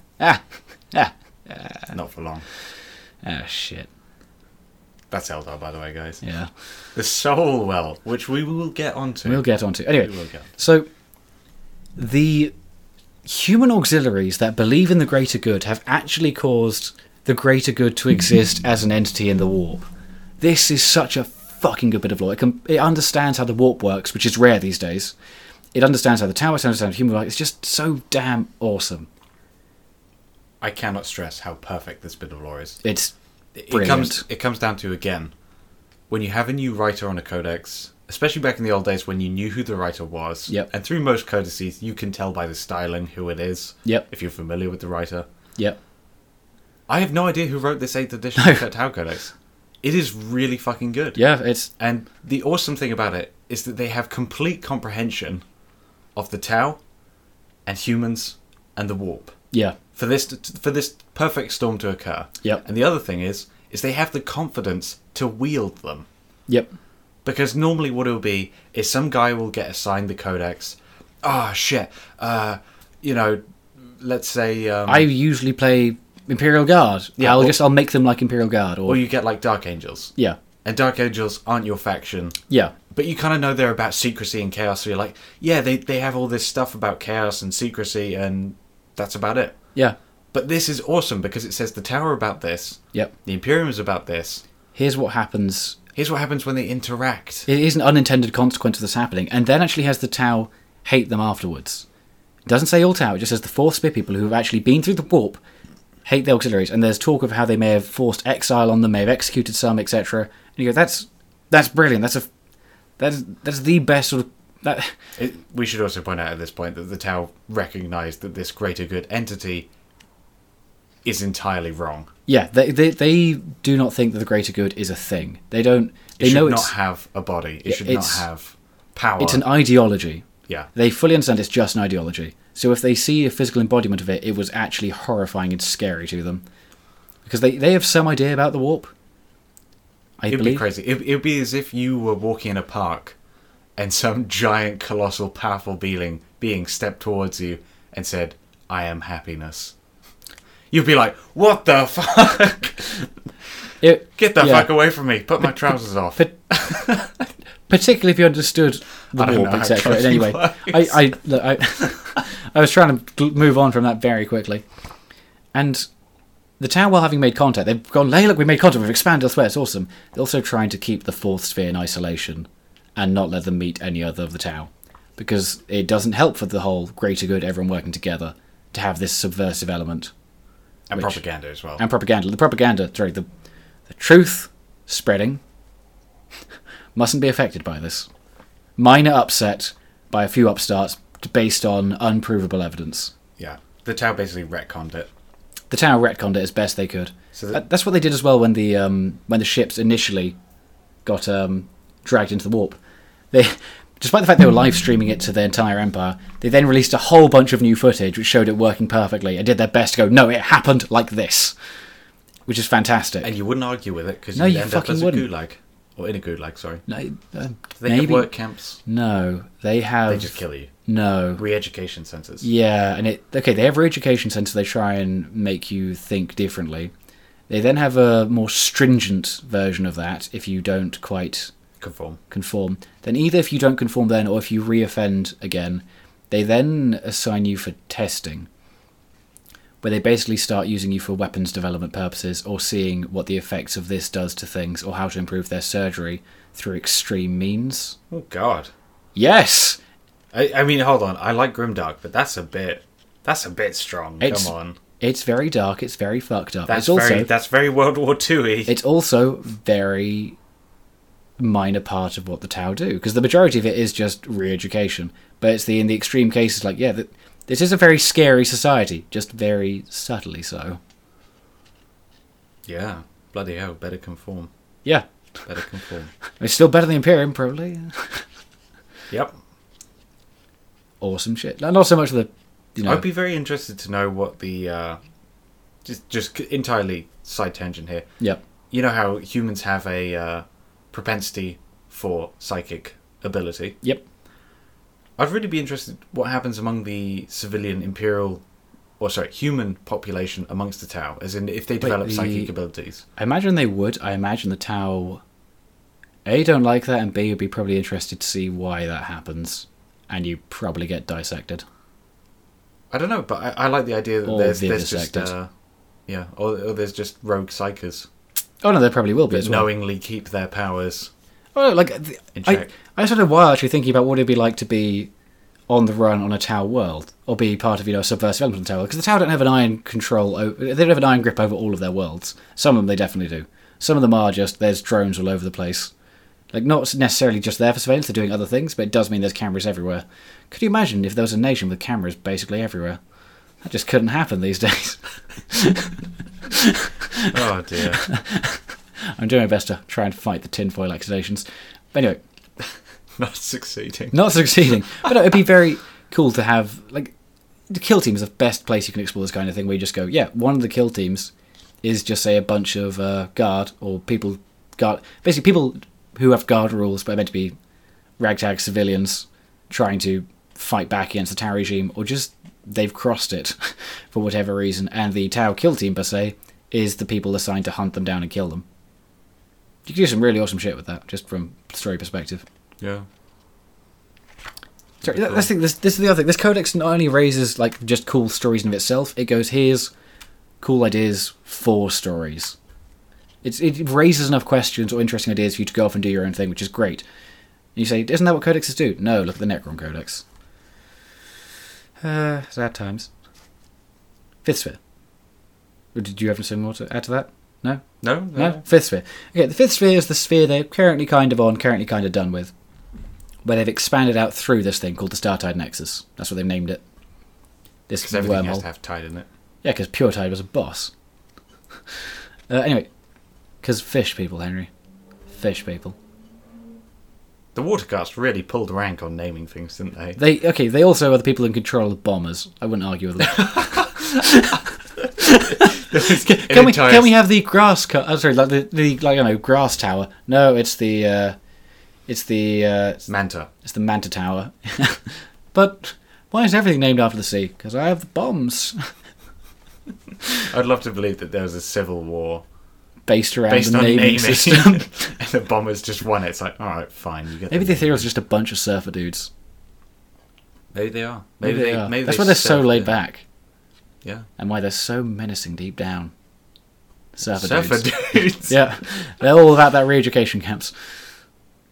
Anyway, that'd be interesting. Wouldn't it? well, if the surfer dudes come to power and it turns out they're just the ethereals with mind control and horrific re-education and weapons testing and Yeah, what if surfing's a wave of uh, a wave, a way of communication, right?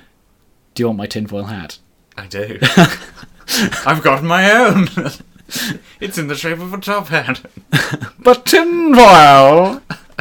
okay, so they expanded out, and they've got a few uh, planets out there now, and that's kind of where we are now That's through the wormhole, by the That's way. through the Not- Not wormhole.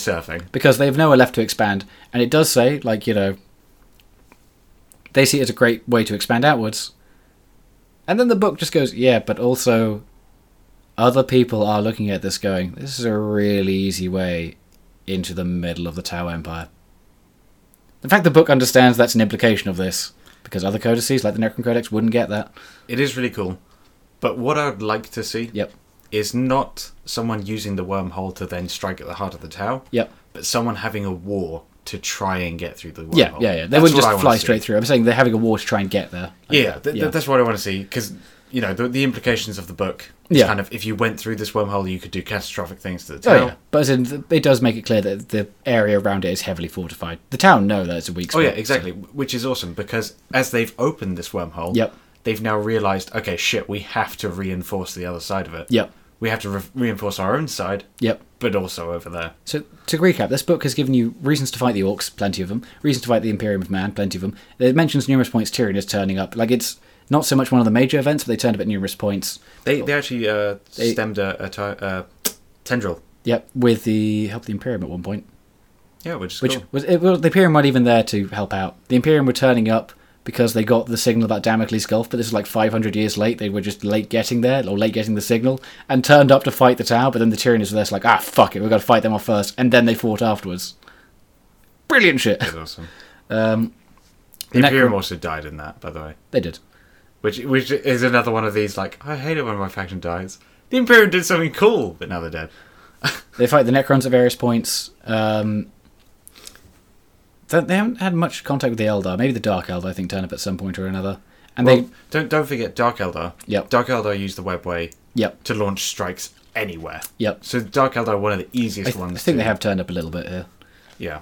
Um, I mean, I know in the the Death Guard, Death Guard, Dark Elder, uh, I think third edition book, yep, it mentioned they did some raids on the Tau. yep. Like there's one where they raid like a small Tau outpost, which is cool. That's cool. Yeah, Um, and Eldar, Eldar just have their bloody stupid psychic, messing with the timeline, restoring reboot, fucking feeling everyone's bum cheeks, all those powers. At this moment in time, they're guiding everyone to the ultimate fate of the universe. Yeah. Stop writing Eldar like this. Stop making Eldar like the all-knowing, large foreheaded dickwads of the galaxy. Yeah. Where they know all fates and they're guiding us in this. They "We shouldn't are give a the shit Eldar," about the blah, Imperium of blah. Man. Yeah, they shouldn't, and No. categorically or categ- Historically. historically, sorry, They didn't. Yeah, They never did, yeah, and they didn't give a shit about Tau. Yep. Didn't give a shit about anyone other than the Eldar. I can s- I can see one bit of the Eldar going. Maybe we could try and kickstart the Tau to be a, a tool to use against Chaos. Which one? I'm saying like a small element. Pinpoint where not, it is. I'm not too familiar with like the Tau characters as such, but I can imagine one like Tau. Do you mean not- Eldar? Eldar. Imagine one Eldar, not Warlord. What's their name for one of their leaders? Or- Ortok, one Autumn. Exarch, Exarch. Ortok. It's all something Warlock. weird. Just, there we go. Just say Warlock. I can imagine Warlock him. is psycho. yeah, with some, some chaps, whatever, deciding, okay, we're going to need something to help fight the Chaos Gods. This race looks promising. Let's uplift them a little bit. So they're a tool we can potentially use later. I'm Oh, sorry, but I still my head is back in old law. Yeah, the the- Eldar the Eldar did not just give a wouldn't, yeah. fuck about anyone. Yeah. Like they would use the Imperium as a tool, very very occasionally. Yep. But they also stressed to the utmost that they were not an ally of the humans, Yeah. which upset a lot of people because they're like, "Couldn't we all just work together and end the bad No. things?" No, because they can't because of the the principles of their characters. Yeah. The Imperium is super xenophobic. Yeah. It doesn't want to ally with any Xenos Nope. race. The Eldar, Eldar are prideful, full of themselves. They think everyone else is lesser than them. Yep. And that's why they created Slanesh. Yep. That and the sex toys. You But know, the, uh, there was a lot of them. There was a lot the of them. Lords of Anal Drilling, you know. that's, that's their nickname. They, they made Slanesh. That- What, what more can you say about them? Right, okay, so that, that is the majority of like the Tau lore done, really. Like the history of the Tau. There's the individual bits of lore for the units, but by and large, it's just good. Like, because a lot of, particularly if you read the Necron, God damn the Necron Codex, a lot of the I lore love it, but entries there's, there's a lot of weakness. there's a lot of really bad law entries where it just goes basically the unit's law entry will just be they are so cool they shoot they kill the thing dies they shoot they kill the thing dies and they repeat that or they just go its gun does this Yeah, that, that's a lot of Death Guard as well. Yeah. They'll, they'll describe the gun, they'll Yeah. describe them walking, and they'll describe them firing the gun. whereas this book actually for pretty much all the entries gives you like a bit of history a bit of what they do and how they work other than just warfare which is just great Side note, Yep. cool as fuck artwork. yeah the, the artwork in this book is great as It's well an absolutely gorgeous codex. it really is like like, I love everything about the Tau Codex to look at it. I mean, you can argue about balance, you can argue about. and people will Book people itself. will Book itself is beautiful. Yep. Colors, borders, top dollar. Absolutely top dollar. Right, is, is there anything else we want to discuss about the Tau Codex we get into news? I would just like to give my final thoughts. Your closing closing My, statement. my closing, closing. Sorry, the statement. opening of the closing statement shall now commence. I just want to say that it It's is been a- super important to us Yep. to support this book because, in our opinion, Yep. and we're not trying to change your opinion. We're not trying to force our opinion on you. But No. in our opinion, this book is a fucking triumph. Yep. And whoever wrote it, Yep. my god, it's Like the, the- best codex. The law in the this best book. codex that I've read for eighth. It's I yeah, of the ones I've read for eighth, this is the best law. And it it radically updates their lore. You know, so we've had the whole Cicatrix maledictum. Yep. Galaxy splits into, Yep. but it doesn't actually change anything because Reboot Gilliman went round with his elastoplast gun and, fixed sellotaped everything. everything together Yep. in 60 years. Yep. Look, let's be honest. That many demon incursions won't do much. Yeah. But the Tao did shit. Stuff happened. Their society changed like They irreversibly. changed. I changed as a result of them changing. It was an emotional time for all of us. It's so good. And from a balance point of view, because I know we have to talk about rules, We did it last week. People weren't happy. people weren't happy, but let's just talk about it for a second. Very for a brief moment. Focusing on this book. Yep. Again, I care about friendly games. I care about fun games. The main I thing care is- about having yeah. fun. This codex is great. There's a lot of versatility to it. Yep. There is room for high rank play. Yep. There's room for extremely low rank play. Yep. There's room for different play styles as well within that. Oh yeah, there- there's Like- all sorts of shit yeah, you can do. yeah. I mean, there's a cool list that you've put together that your current army is doing. Yep. uh, which we will unveil at some point. We will unveil at some point in. It's a lot of fun. Yeah. It's a lot of fun. It's a, it's, a, it's an interesting little list. So closing points. Yeah. I wish they gave us the names of the writers. I know that they withheld them because Yep. Matt Ward got a load of hate speech, which again, undeserved. I don't want people to get death threats and stuff like that. Yep. But whoever wrote this book, Should be commended. I want to s- yeah, I want to send them some sort of you know Small bouquet weepy- of small bouquet weepy- of flowers with a, yeah, yeah. an artistically drawn picture of my Unicorn. member for, no for their purviewing pleasure. no Step Small off. number underneath. step off. No, I just want to congratulate them on what a fucking awesome book from my perspective. Yeah. The Jedi are evil. The Jedi are evil. And that is the end of the Tau Codex review section. But we have news. We have saucy news. We have news. News So I- of which would kill a pirate with its sauciness. I don't know how to follow that one up. Neither do I. Right. Okay. So we there was what was it Novacon? Was it Novacon? It was Nova something. I believe where, Novacon. where they revealed a bunch of new shit, and a lot of it's cool. Like we have more orc stuff on the way, which we knew was happening anyway because October and the Codex coming up. They showed off their new war buggy game thing where people fight each other with their war It's buggies. basically Gorka Morka i- for the new age. Yep. Um, they showed off the new war boss on a trike, which is amazing. It, it's basically Richter's Erectus from the lo- latest Mad Max film. I'm not objecting. Yeah. Who doesn't mind a bit of Erectus in their life? Who doesn't mind a bit of Mad Max? To salvage that one.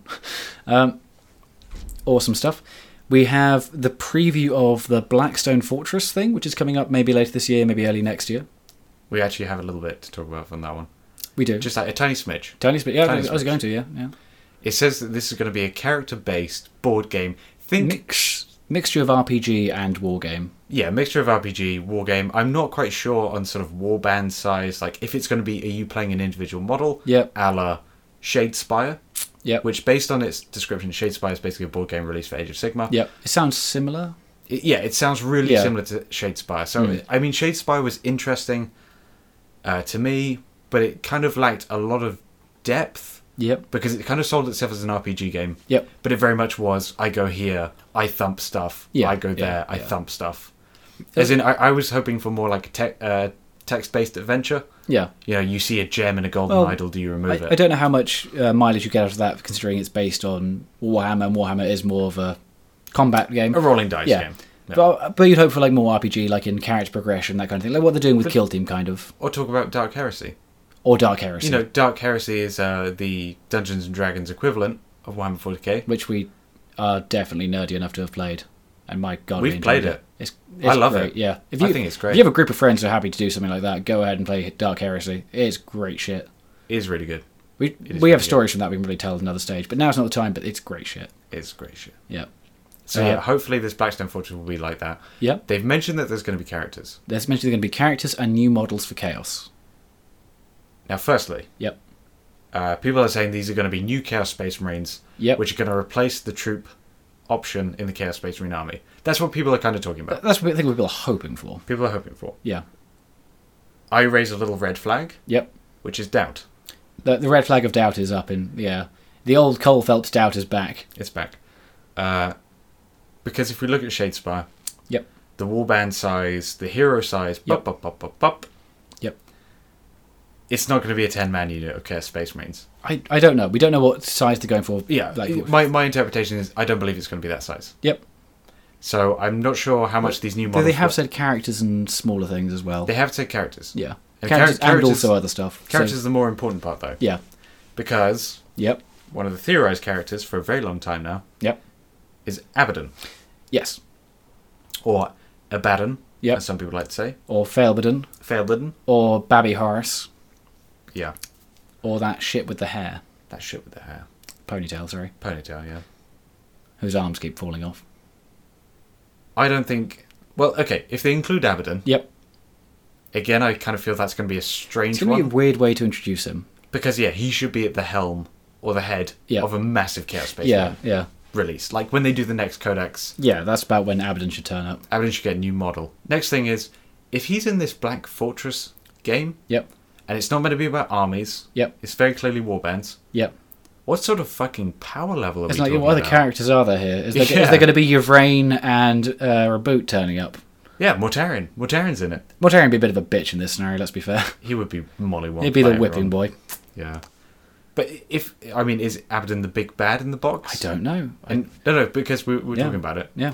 And uh, your response, Yep. I will, I will tell everyone your response. I might paraphrase a little. You basically said Ab- Abaddon is going to be the big bad of the box, Yep. like the Silver Summoner or whatever his name was in Shadespire. Yep. However, it'll just be a figment of him or a Oh, yeah. hologram. Yeah. Or it'll be like a weaker version of him, but then he teleports off like, Yeah. yeah. You I, didn't I- really I was get only me." planning to meddle. My 14th Black Crusade Yeah. was this. All Yeah. right. yeah. so the whole game is going to be about a small crew. Yep.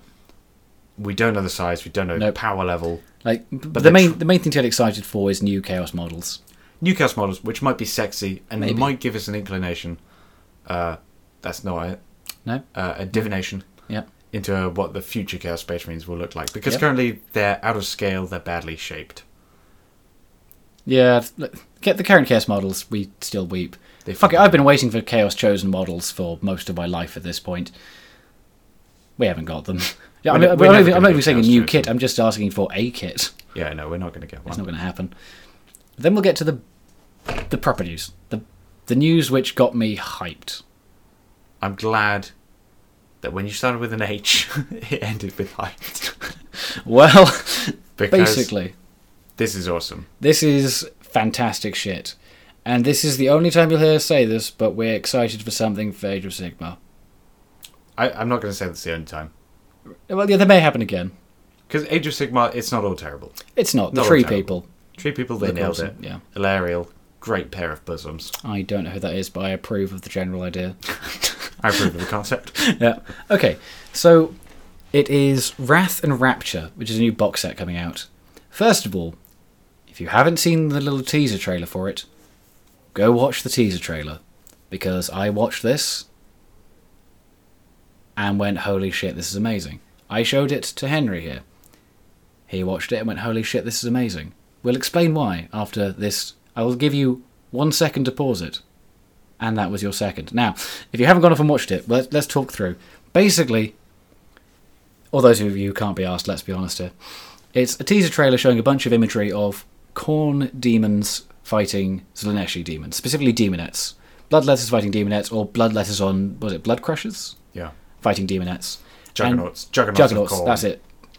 I think they call Blood Crushers the whole thing is a Blood Crusher, but the Juggernaut is the horse, the steed. I think so, yeah. It's been a while since I read a Demon Codex. Been a while. And basically, you have a Demonet narrating, which is important, because Slanesh has always been who gives a fuck when it comes to Games Workshop. Slanesh has been in the backseat for a very long time. Yeah. To the point where they, um, back when GW was run by the fucking banker, I'll find his name out and I'll throw poo at him one day. I will shit in my own hand and You- throw it at him. Death threats, no. Throwing shit at people, that's fine. Hey, death death threats, come on, that's serious, that's Yeah. nasty. Throwing poo at It's just- someone, it's just a It's a friendly- bit of fun. Yeah. Monkeys do it. Monkeys are funny. yeah. Basi- I'll throw a bit of poo at this guy. Yeah. Because they, for a long time, it very much seemed like they were going to phase Slanesh out because Slanesh is all about perfection. Yeah. But it teeters on the edge of nipple Well, clamps and perversion. Basically, and Slanesh, sex Slanesh and- is excess. And if you understand Slanesh and how it works, like arguably we do, you understand this in- involves the whole obsessive perfectionism, the vanity, the like. There's a whole bunch of stuff which is as well as the weird sex. But Yeah. if you don't know what Slanesh is about, you just go, uh, models have tits and they're about sex. I guess that's what it is now. And you just I- a, a lot of lore towards A lot of Slaanesh lore, started yeah. just becoming like, yeah, they just basically get get their rod on with everything. pretty much that's what that's what a lot of lore was at times because no one knew how to handle Slanesh, which was a right Which- pain in the ass. It yeah, it's Not just for the readers. Slaanesh requires delicacy, Yeah, to get it and done also with properly. the whole like, "Meh, it's all about sex and meh, meh." it makes it really weird if you have a Slaanesh army. yeah, Like it is kind of weird. It's like you're just collecting a load of like gimps and perverts. Like Dark Eldar had the same problem. yep, uh, I think in fifth edition, Hmm. where they basically went, they're all just nipple pasty wearing bastards, yep, getting their todgers on, hooking, you know, steel into their flesh and orgasming while Yeah. battling. It was like that's really weird. I don't want to touch that while I'm playing. I don't want to model that. I don't want to paint that. Yeah, it's just it all gets a bit weird. Like it's a Yeah. bit uncomfortable to be playing. Like I want my miniature wargaming to be about wargaming, Yep. not about perversity. Anyway, so we, we have uh, Demonet doing the voiceover, which admittedly maybe partly because having a bloodletter do the voiceover could be difficult. Maybe It'd also be silly. it'd also be silly. But they have a Demonet who manages to be menacing, which is important, and this whole sort of build up, which is great, and then just, just like, build up, build up, build up, and then shows Wrath and Rapture on screen, like the logo. Yes. What are you telling me to go on? With the parting line, with the parting line Did you miss us? Albeit perfectly delivered by that voice actress. Because it is creepy and menacing in perfect measure, while also playing with how Slanesh has been in Age of Sigmar and also in 40k. Because in 40k, Okay, there was the old demonettes and the new demonettes. The old demonettes were just basically look, they're slightly weird, with jubblies out. Their faces are kind of meant to be pretty, but also still visibly alien, and their forearms turn into weird crab-like claws, which are clearly kind of demonic. At which point, th- there came a point where they've made it was basically weird boner town. it was basically weird boner town, albeit more s- slightly more emphasis on the weird, like forty, but uh, also Boner Town. yeah, like fifty-one percent. Welcome to Boner Town. Fifty-one percent weird, forty-nine percent Boulder Town. They then brought in the plastic models. They went, we probably want to take you know tits out of the game if we want to be trying to sell this to kids, etc. You go, fair enough. It was quite a bold strategy for a while. Like It- it was, It was like- selling, selling tittied modelled. It was. Um, Yeah. Anyway, so you then you then have the new models for Slanesh, which don't work. Like basically, Because what, the tits have gone. a the tits have gone. Yeah. B, they then decided, well, the tits are going. Let's just let's not try and make them, you know, pretty. Those would be like Eldar. Let's make them kind of like ugly, etc. And it's no, no. It's like it's like magic, which makes people think they're pretty.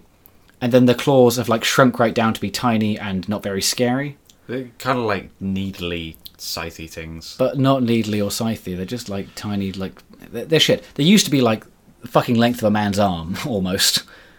yeah. blades hanging off of these things forearm. These forearms were just these huge, colossal claw blade things. And okay, they're trying to make them otherworldly and alien-like, except they didn't bother. Like, if you were going to do this, I'd have made them like more long-limbed and creepy. Like that'd be a way to take them if you're going to go for this otherworldly route. Yeah. But they didn't do that. They just didn't bother. It's just kind of women in corsets with like weird crab claw things that just aren't very scary or I- creepy. or I'd say the weird. main thing that ruins them is the hair. and the hair is Their, shit. Their yeah. just hair is just stuck up behind them and in a fan. Yeah, and like okay, you compare it to weird. Escher. Escher does it better. Their hair. Yeah. Sorry, Yeah. I thought you were talking about MC Escher. No, I'm on about I'm on about Necromunda. This is 40k Yeah. podcast. Yeah, yeah. Okay, uh, it's even more important for fantasy though. Because okay, and Slanesh has been shit in 40k for a long while. Not the rule so much because they've had some good stuff, but I'm saying like the Slanesh demons and models have been shit. Like we've just generally we're always the worst faction. Like Zinch demons see play, Corn demons see play, Nurgle demons definitely see play. The Slanesh ones just don't.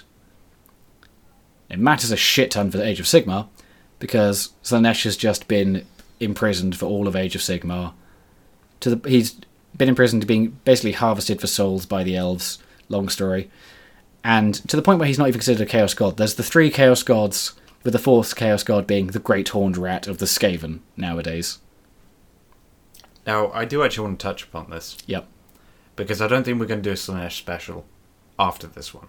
not no, Mainly the Age of Sigmar Slanesh. yeah. we yeah, might do yeah, 40k. Yeah, at some point in the future, but But Age of Sigmar Slanesh, yeah, uh, Slanesh is still the same guy. Yep. He wants the souls of the elves The elves. because they took elves and they put an A in front of it, but the A is silent, so they could copyright it. I refuse. I will say elves, Elves. elves. yeah, the elves are now. Get the elves, John. Sigma, save us. It's fun to do an American accent. It really while is, saying It, yeah. It's fun.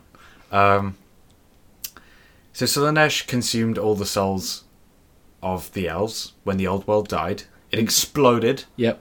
Some could say it was upsetting. Selenesh's, Selenesh's Some purpose. Selenesh's purpose in the old world. Now, forget 40k exists. Forget everything beyond the old world. Yep. It was just high, Fantasy. high fantasy. Yep. When the elves were destroyed, Yep. all their souls would go to Slanesh. Same with the Eldar, same with Dark Eldar. Yep. Uh, and the idea is that Slanesh gets all their souls so he becomes even more powerful. Yep. When the old world exploded, Did he get their souls? Because I know he just turned up and ate a bunch of them, like pretty much all of them at the end of End Times. I don't know if he got their souls when they died. okay, but Either way, he ate either a way- shit ton of Either way, elves. he gets a shit ton of el- el- el- elves. Elven souls, like Souls. the vast majority. He gets a shit ton of them.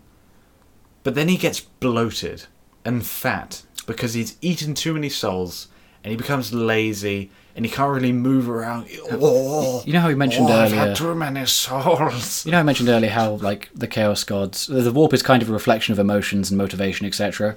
The Chaos Gods are like the embodiment of those emotions, etc.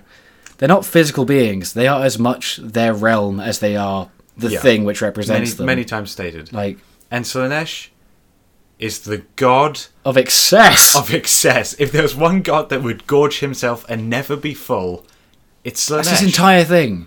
Like his court is meant to be one of the most ridiculously fantastical, amazingly over the top, joyous places, and it's completely hollow for him because he's done with it. Like Yeah. there's nothing which can keep his attention because he's done everything and is bored of it. Slanesh is really tortured, if you think about it. Oh yeah, it's Nothing brings joy to Slanesh. yeah. Nothing. Like th- There's there's like a small moment of whimsy, fleeting whimsy. Maybe now if and again. Maybe one of his champions decapitates someone or uh, some when awesome. something happens which is good enough for him. Like yeah, Anyway, so he gorges himself. Yep. He becomes too full. Age of Sigmar rides his magical pony with his fucking amulet from a star dragon, rewrites the universe, brings back chaos, and Slanesh comes back still too full. still too full, which is weird. Yeah, considering he was destroyed. brought the elves back, But- the elves back, but he left Ales. the elf souls in Zanesh. Anyway, um, Yeah, so he's full of el- elven souls. Yep.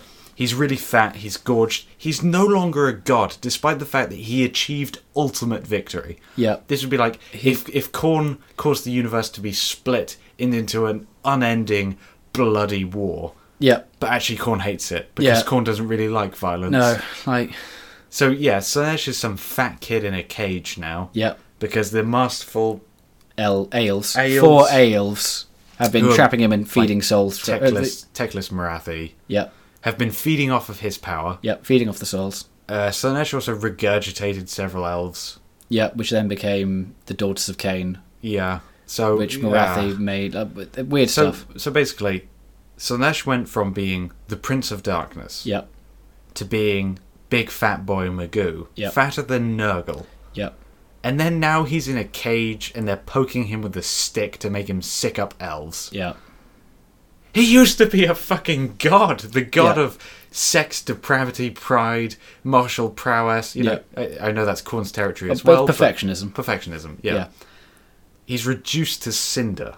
yep, He's reduced to nothing. And this is after years and years and years of Slanesh being neglected. Like, this really is the end times for Slanesh.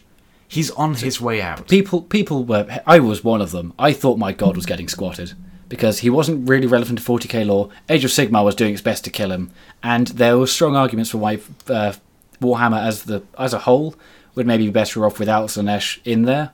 As Because, like, because it's a tricky topic. It's for a tricky people to topic. Navigate, like we Yeah. said, like if you go too far for the perversion, it's Yeah. not child friendly. hell no, And back when the banker or wanker, oh, clever wordplay, was in charge, yeah, Uh, yeah, he said that age, the whole of Games Workshop was geared towards selling towards children. yeah, He just wanted kids to be involved. He didn't want adults. He just wanted kids. Yep. Sounds bad when you say it like that. it does. I'm going to get sued. Yep. it's not good we don't mention the name. No, So Slanesh was on his way out. Yep. Slanesh is, by the way, Alan's god is Slanesh. Yep. My god is Nurgle. Yep. Like we just we've always been polarized. Love these gods. yeah, All the other gods are just kind of grey. They, they To don't- us. Yeah, like, but They tho- don't those do are the- it. those are the two which sang to us and have resonated with us since. So Slanesh has been dying slowly on the doorstep. Yep. And another thing just to mention. For context, Oh no, I wasn't going to say that. You you mentioned context. which context? Sorry, I, I thought you were elaborating more because this is all context. Oh for no, this. no no no What, what I was going to say is a big thing for Slanesh and Slanesh dying Yep. is that Fulgrim. Fulgrim is the greatest Primarch because he killed another Primarch He. Yep. and he put Reboot Gilliman In- into stasis for 10,000 years. And that's Yeah. the closest we're going to get to killing him, guys. It is. It is. Like- Fuck yes. like thi- I- this is the man who has just turned up, met you know Magnus the Demon Primarch who rewrites realities, beat the shit out of him. Bumps into Mortarion, the toughest Primarch ever was, he beat the shit out of him. Yeah. Fulgrim, before he even became a Demon Primarch, put him into stasis for 10,000 years. That's so fucking cool. Like Fulgrim is the greatest Primarch to have lived. Period. Because if we look Horus. at we look at the score sheet, Horus. Horus took out Sanguinus And. and gravely BDE. wounded the Emperor. Yeah. You know, Like that- spoiler. That's a better spoiler. for those of you who aren't familiar with. that chap on the golden throne. Yeah, it may be new to you. Um, yeah, okay, so Horus was the best one. Yeah, clearly. I'll give him that. yeah. Of the other Primarchs, But though, Fulgrim. Like I always see the Hor- Horus and the Emperor is like two they're above the Primarchs. pedestal Yeah. guys. Yeah, Fulgrim is the best one. He even has my respect because Mortarion again. He was really cool in the Heresy. Yep. Absolute bitch boy in 40k. Sadly. really sad. Um, so if Slanesh died in Fantasy Yep. because of the tie-in with 40k, he Yeah. would die in 40k. Yeah. If they axed him there, they'd axe him there as well. And the other thing, and this is getting really wide now, Yep. is that Slanesh is closely linked to the Eldar. Yep. and the Eldar at the minute aren't written very well. Spoiler. So when they have things like the Soul Well, Yvrain, Yeah. and all that fucking bullshit, and the fucking god that's going to come back from the dead, I can't remember which one it is, but it's coming. Yeah. Um, we'll get his name some point. None of the If- Elder Souls go to the Soulwell. No, I don't think it does. I think some Yeah. chap ate your fucking pantheon and is getting them. Bitches. That's Yeah. that's why you de- developed the Soulstone stuff. But But you it- had to make that because your souls go to an evil god now. yeah, you get rid of Slanesh, you rob the Eldar of character. A lot of their history goes. the Eldar then get another fucking god. The Eldar then jink around as they do. They also had like when the Cicatrix maledictum turns up, it then removes the Eye of Terror as being important. And Which- the Eye, yeah. the Eye of Terror was formed when Slanesh was born. So there's, basically, there was a fuck ton of clues. in celebration of his birth, the universe itself went, "Whoa, fuck that," and surrendered real space. Now, that was the Eldar. That was the Eldar stronghold right there. That was where most of the Eldar were. yeah, Got fucked on. and yeah, so they were going to kill Slanesh. Uh, it looked was- like it. It geared really towards looked killing like. Slanesh. And then we have this video, Yeah. and then with the whole "Did you miss us?" Yes. it is the cheekiest, dirtiest line because it's so fucking good. Because yes, we've missed Yes. you. Like- we've missed you, and it, it's so good because it makes you feel sad. Yeah. it makes you feel sad that what Slanesh has been.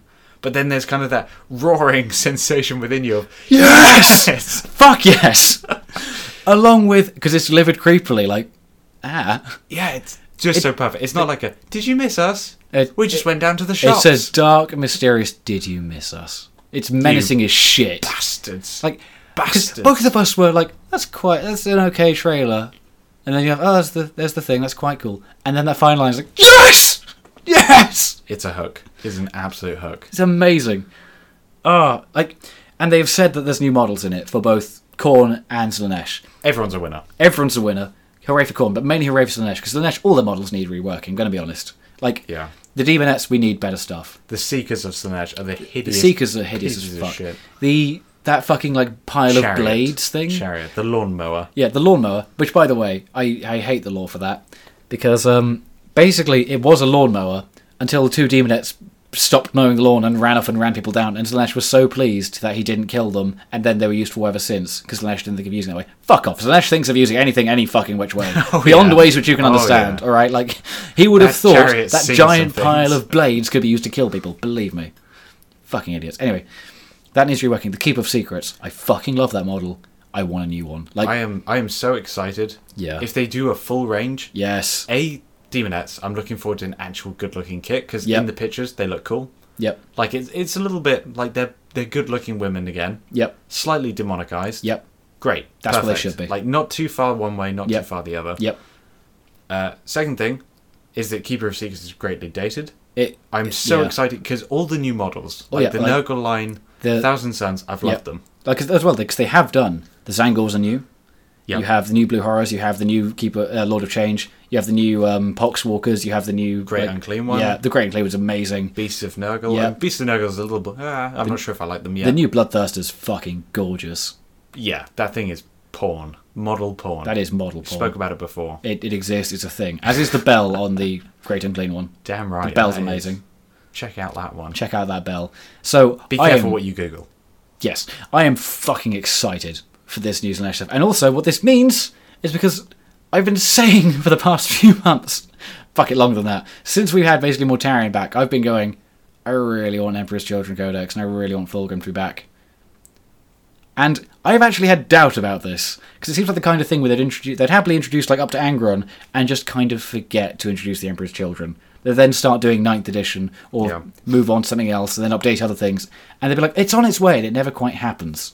This gives me a shit ton of hope. This makes me believe we are getting Emperor's Children in 2019. I'm so fucking excited for this.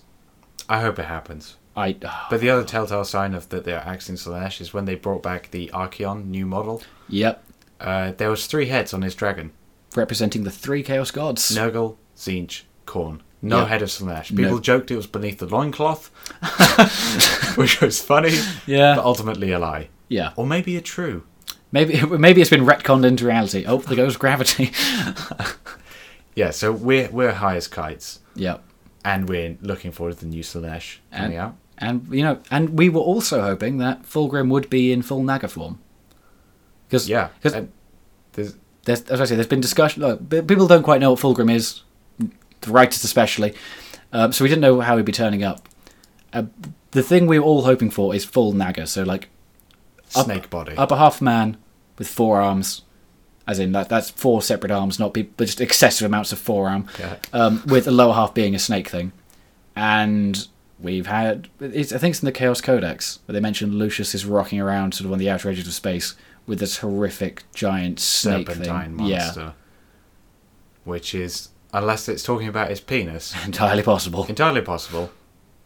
Weird way of advertising, Well, but I really hope it's Fulgrim. yeah, And because they've nailed it with every model, But- I'm oh, super yeah, excited for what the, they the do. Primarchs they've nailed Because it like so far. four-armed snake Primarch, demon Primarch, and on paper it doesn't sound that good. Hmm. I I reckon they can pull it off. I reckon they can pull anything off. Very Slaneshi of them. And that is the true conclusion of this episode. Thank you for joining us. Yep. Tune in next week for more exciting reveals And news. with us, the BGD.